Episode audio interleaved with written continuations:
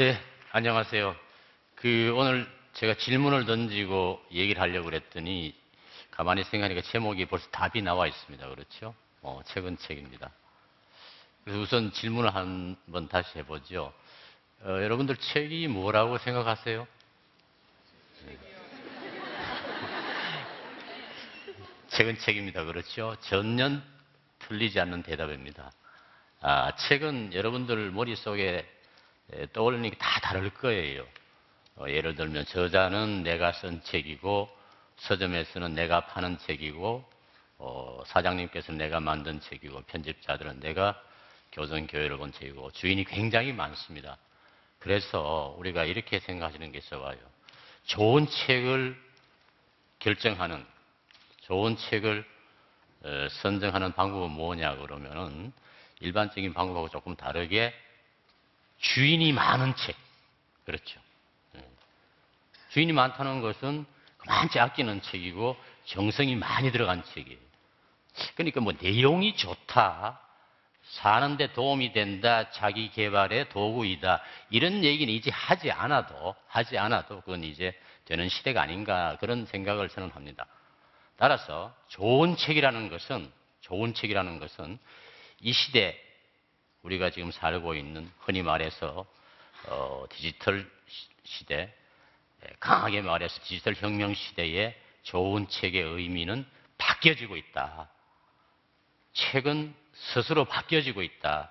이 사실을 이해를 하지 못하면은 오늘과 내일 다시 말하면은 아날로그와 디지털이 아주 격렬하게 싸우기도 하고 상호 협조하는 이 시대의 미래에 대한 답을 제대로 할 수 없다는 상징적인 말로 책에 대해서 새롭게 생각해 보자. 다른 말로 하면은 책이란 지금 우리에게 무엇인가? 라는 물음을 던져야 됩니다.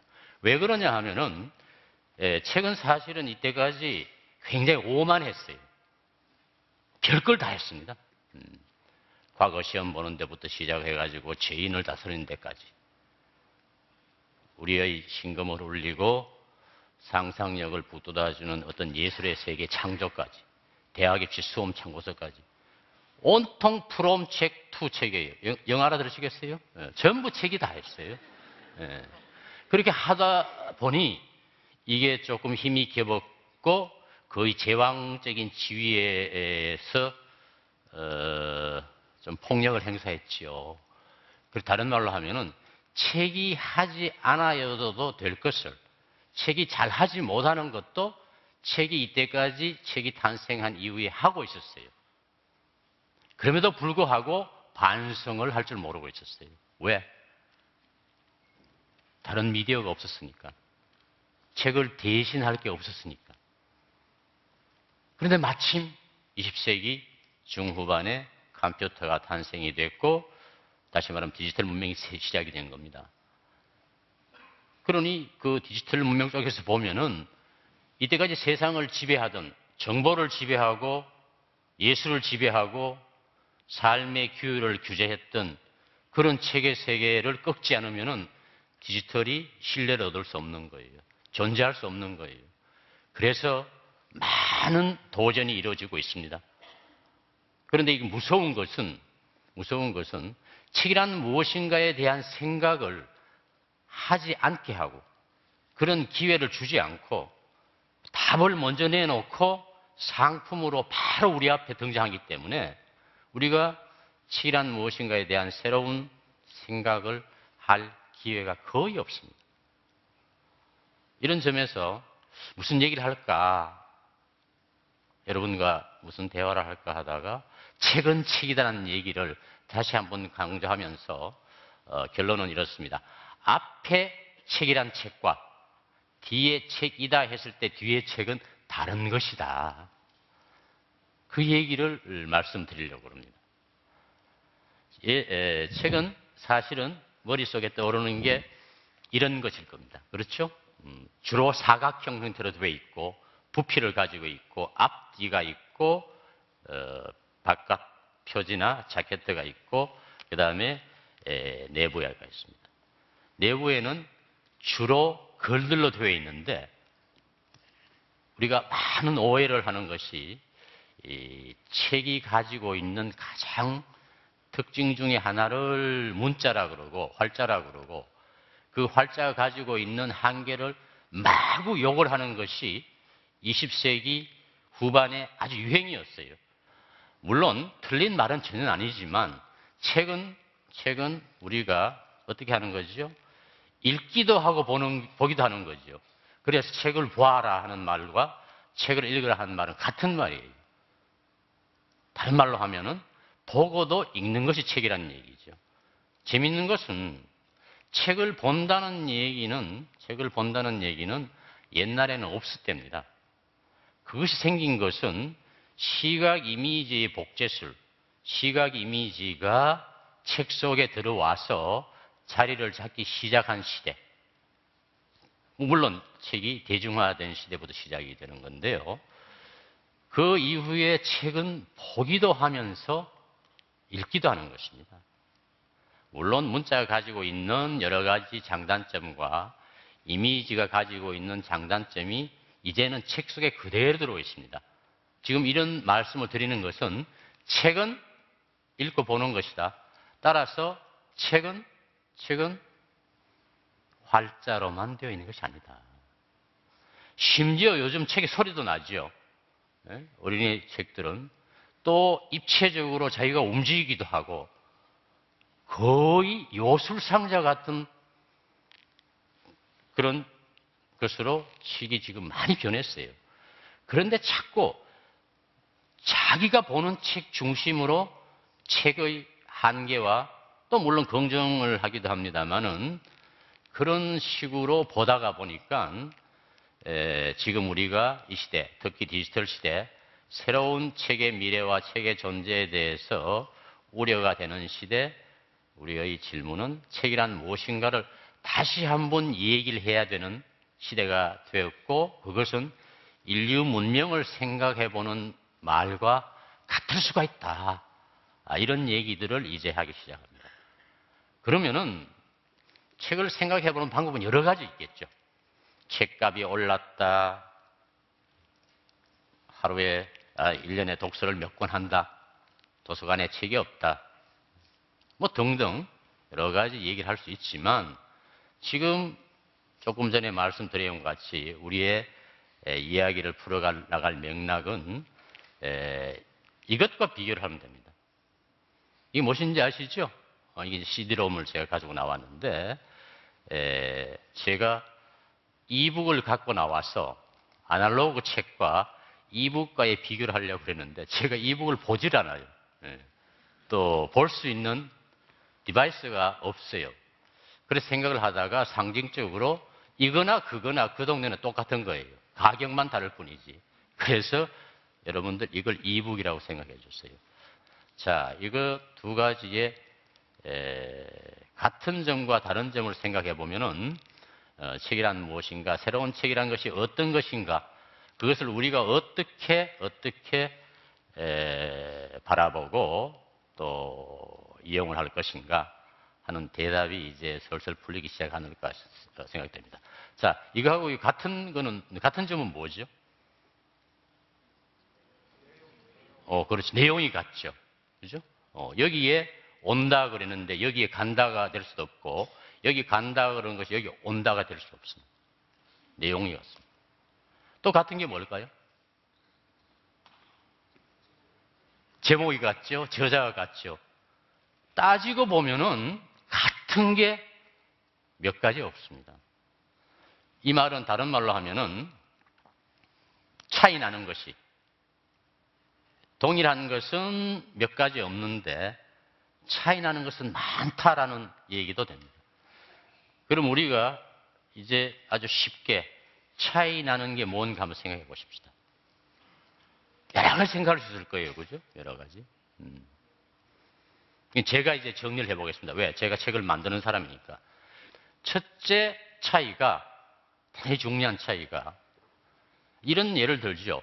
만약에 무인도에 갔다면은, 무인도 갔다면은, 이걸 가지고 가서 이 내용을 읽고 볼 수 있겠습니까?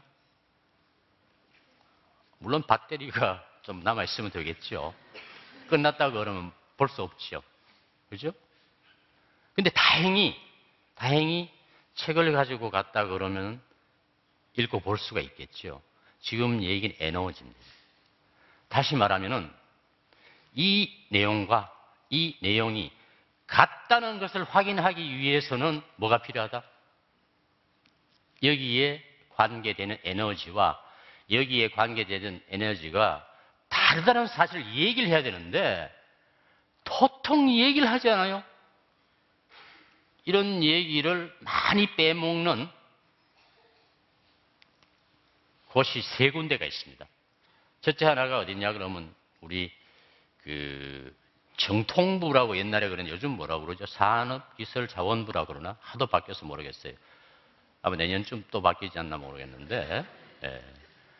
그런 쪽에서는 이런 생각을 하지 않습니다. 생략합니다. 이것을 책을 보는 에너지와 이북을 보는 에너지가 전혀 다르다는 얘기를 하지 않습니다. 두 번째가 어디냐 그러면 신문 방송학과예요. 가만히 보면은 주로 미디어 정보를 많이 얘기는 하고 하는데 실질적인 문제에 대해서 전혀 무관심하다. 이건 뭐 한국만 그런 게 아니고 제가 보기에 전 세계적인 수준에서 그런 음, 에너지라는 것에 대한 전제 조건에 대해서 에, 물론 얘기는 하죠. 지적은 하죠. 너무나 상식적이기 때문에. 그러나 그것의 본질에 대해서는 얘기를 하지 않습니다. 왜? 책이란 무엇인가 하는 데 대한 심각한 질문을 그 사람들은 별로 할 필요가 없어요. 오히려 책의 문제가 심각하면 할수록 제 개인 생각입니다. 더 할 일이 많아요. 논문도 많이 써야 되고 또 자기 견해도 어, 뭐 밝힐 기회가 많아질 것이고 뭐 등등 해서 어, 그런 쪽에 대해서 제가 좀 불만을 가지고 있습니다. 세 번째가 우리 언론입니다. 언론에서는 어떤 사실, 팩트, 결과만 얘기를 하지 그 과정과 배경에 대해서 거의 얘기를 하지 않기 때문에 지금 우리 사회 속에서 잘못된 관념 중에 하나가 책은 이북과 내용이 같기 때문에 같은 것이다 하는 전제 조건을 양산시켜 가지고 우리 국민들을 그, 혼돈스럽게 하고 있어요. 그러니까 만약에 만약에 지구상의 모든 에너지가 갑작스럽게 소진됐다, 없어졌다, 뭐 그럴 리가 없겠습니다만은 생각해 본다 그러면 아주 선명하게 대립이 될 겁니다. 예. 자, 따라서 이 에너지를 투여하는 방법, 에너지와 책이라는 것과 만나게 하는 방법의 차이인데 이것은 전기를 가지고 어떤 약속된 신호체계 코드라고 그러죠. 그 코드를 어렵게 얘기해 볼까요? 인터페이스를 통해서 조작을 하면은 반응을 하게 돼 있어요. 그렇죠. 쉽게 말하면은 스위치만 꼽아져서 클릭만 하면 된다는 얘기예요. 지금 이 얘기를 먼저 한 이유는 이 책은 우리가 어떤 에너지를 투여한다고 그랬어요? 사람이 가지고 있는 인간적이라고 그럴까, 신체적이라고 그럴까, 이런 에너지를 투여해야 되는데, 재미있는 사실은, 재미있는 사실은, 그 에너지를 투여하는 방법이 반드시 손을 된다. 다시 말하면은, 다시 말하면은, 손이 그만치 중요하다는 얘기입니다.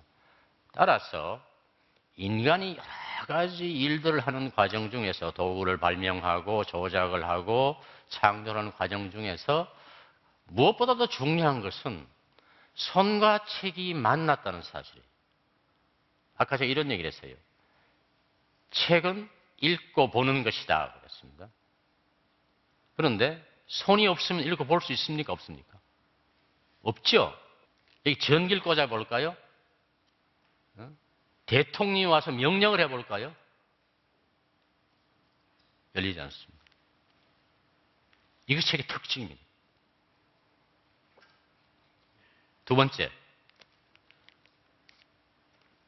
만약에 아무리 권력이 있고 돈이 많은 사람이라도 자기 손으로 사용하지 않고 어이 김비서, 김양 다 읽어서 열어, 열어보게 다음 페이지 넘기게 할 수 있어요? 물론 일부러 그렇게 할 수 있으면 하겠지만 그렇게 한가할 사람은 없을 것이고 책은 반드시 자기라는 개인이라는 제가 이런 얘기를 했어요. 책이란 무엇인가, 독서란 무엇인가? 그것은 사람을 혼자 있게 하는 것이다. 그리고 사람을 굉장히 오만하게 하는 것이다. 뭐 이런 얘기를 했는데 그렇게 이야기할 수 있는 전제가 바로 손과 만남이랍니다. 자, 정리하자면 책은 읽고 그다음 문명과 기술의 변화에 의해서 다시 말하면 이미지 복사 기술의 현실화에 의해서 보는 것으로 됐습니다. 물론 앞에서 다 포함하는 거죠. 본다는 속에는 뭐가 포함되어 있다? 읽는다는 게 포함되어 있다. 그 다음, 이제는 디지털 시대에 와서 만진다는 것이 새로운 책의 정의다. 이것이 핵심이에요.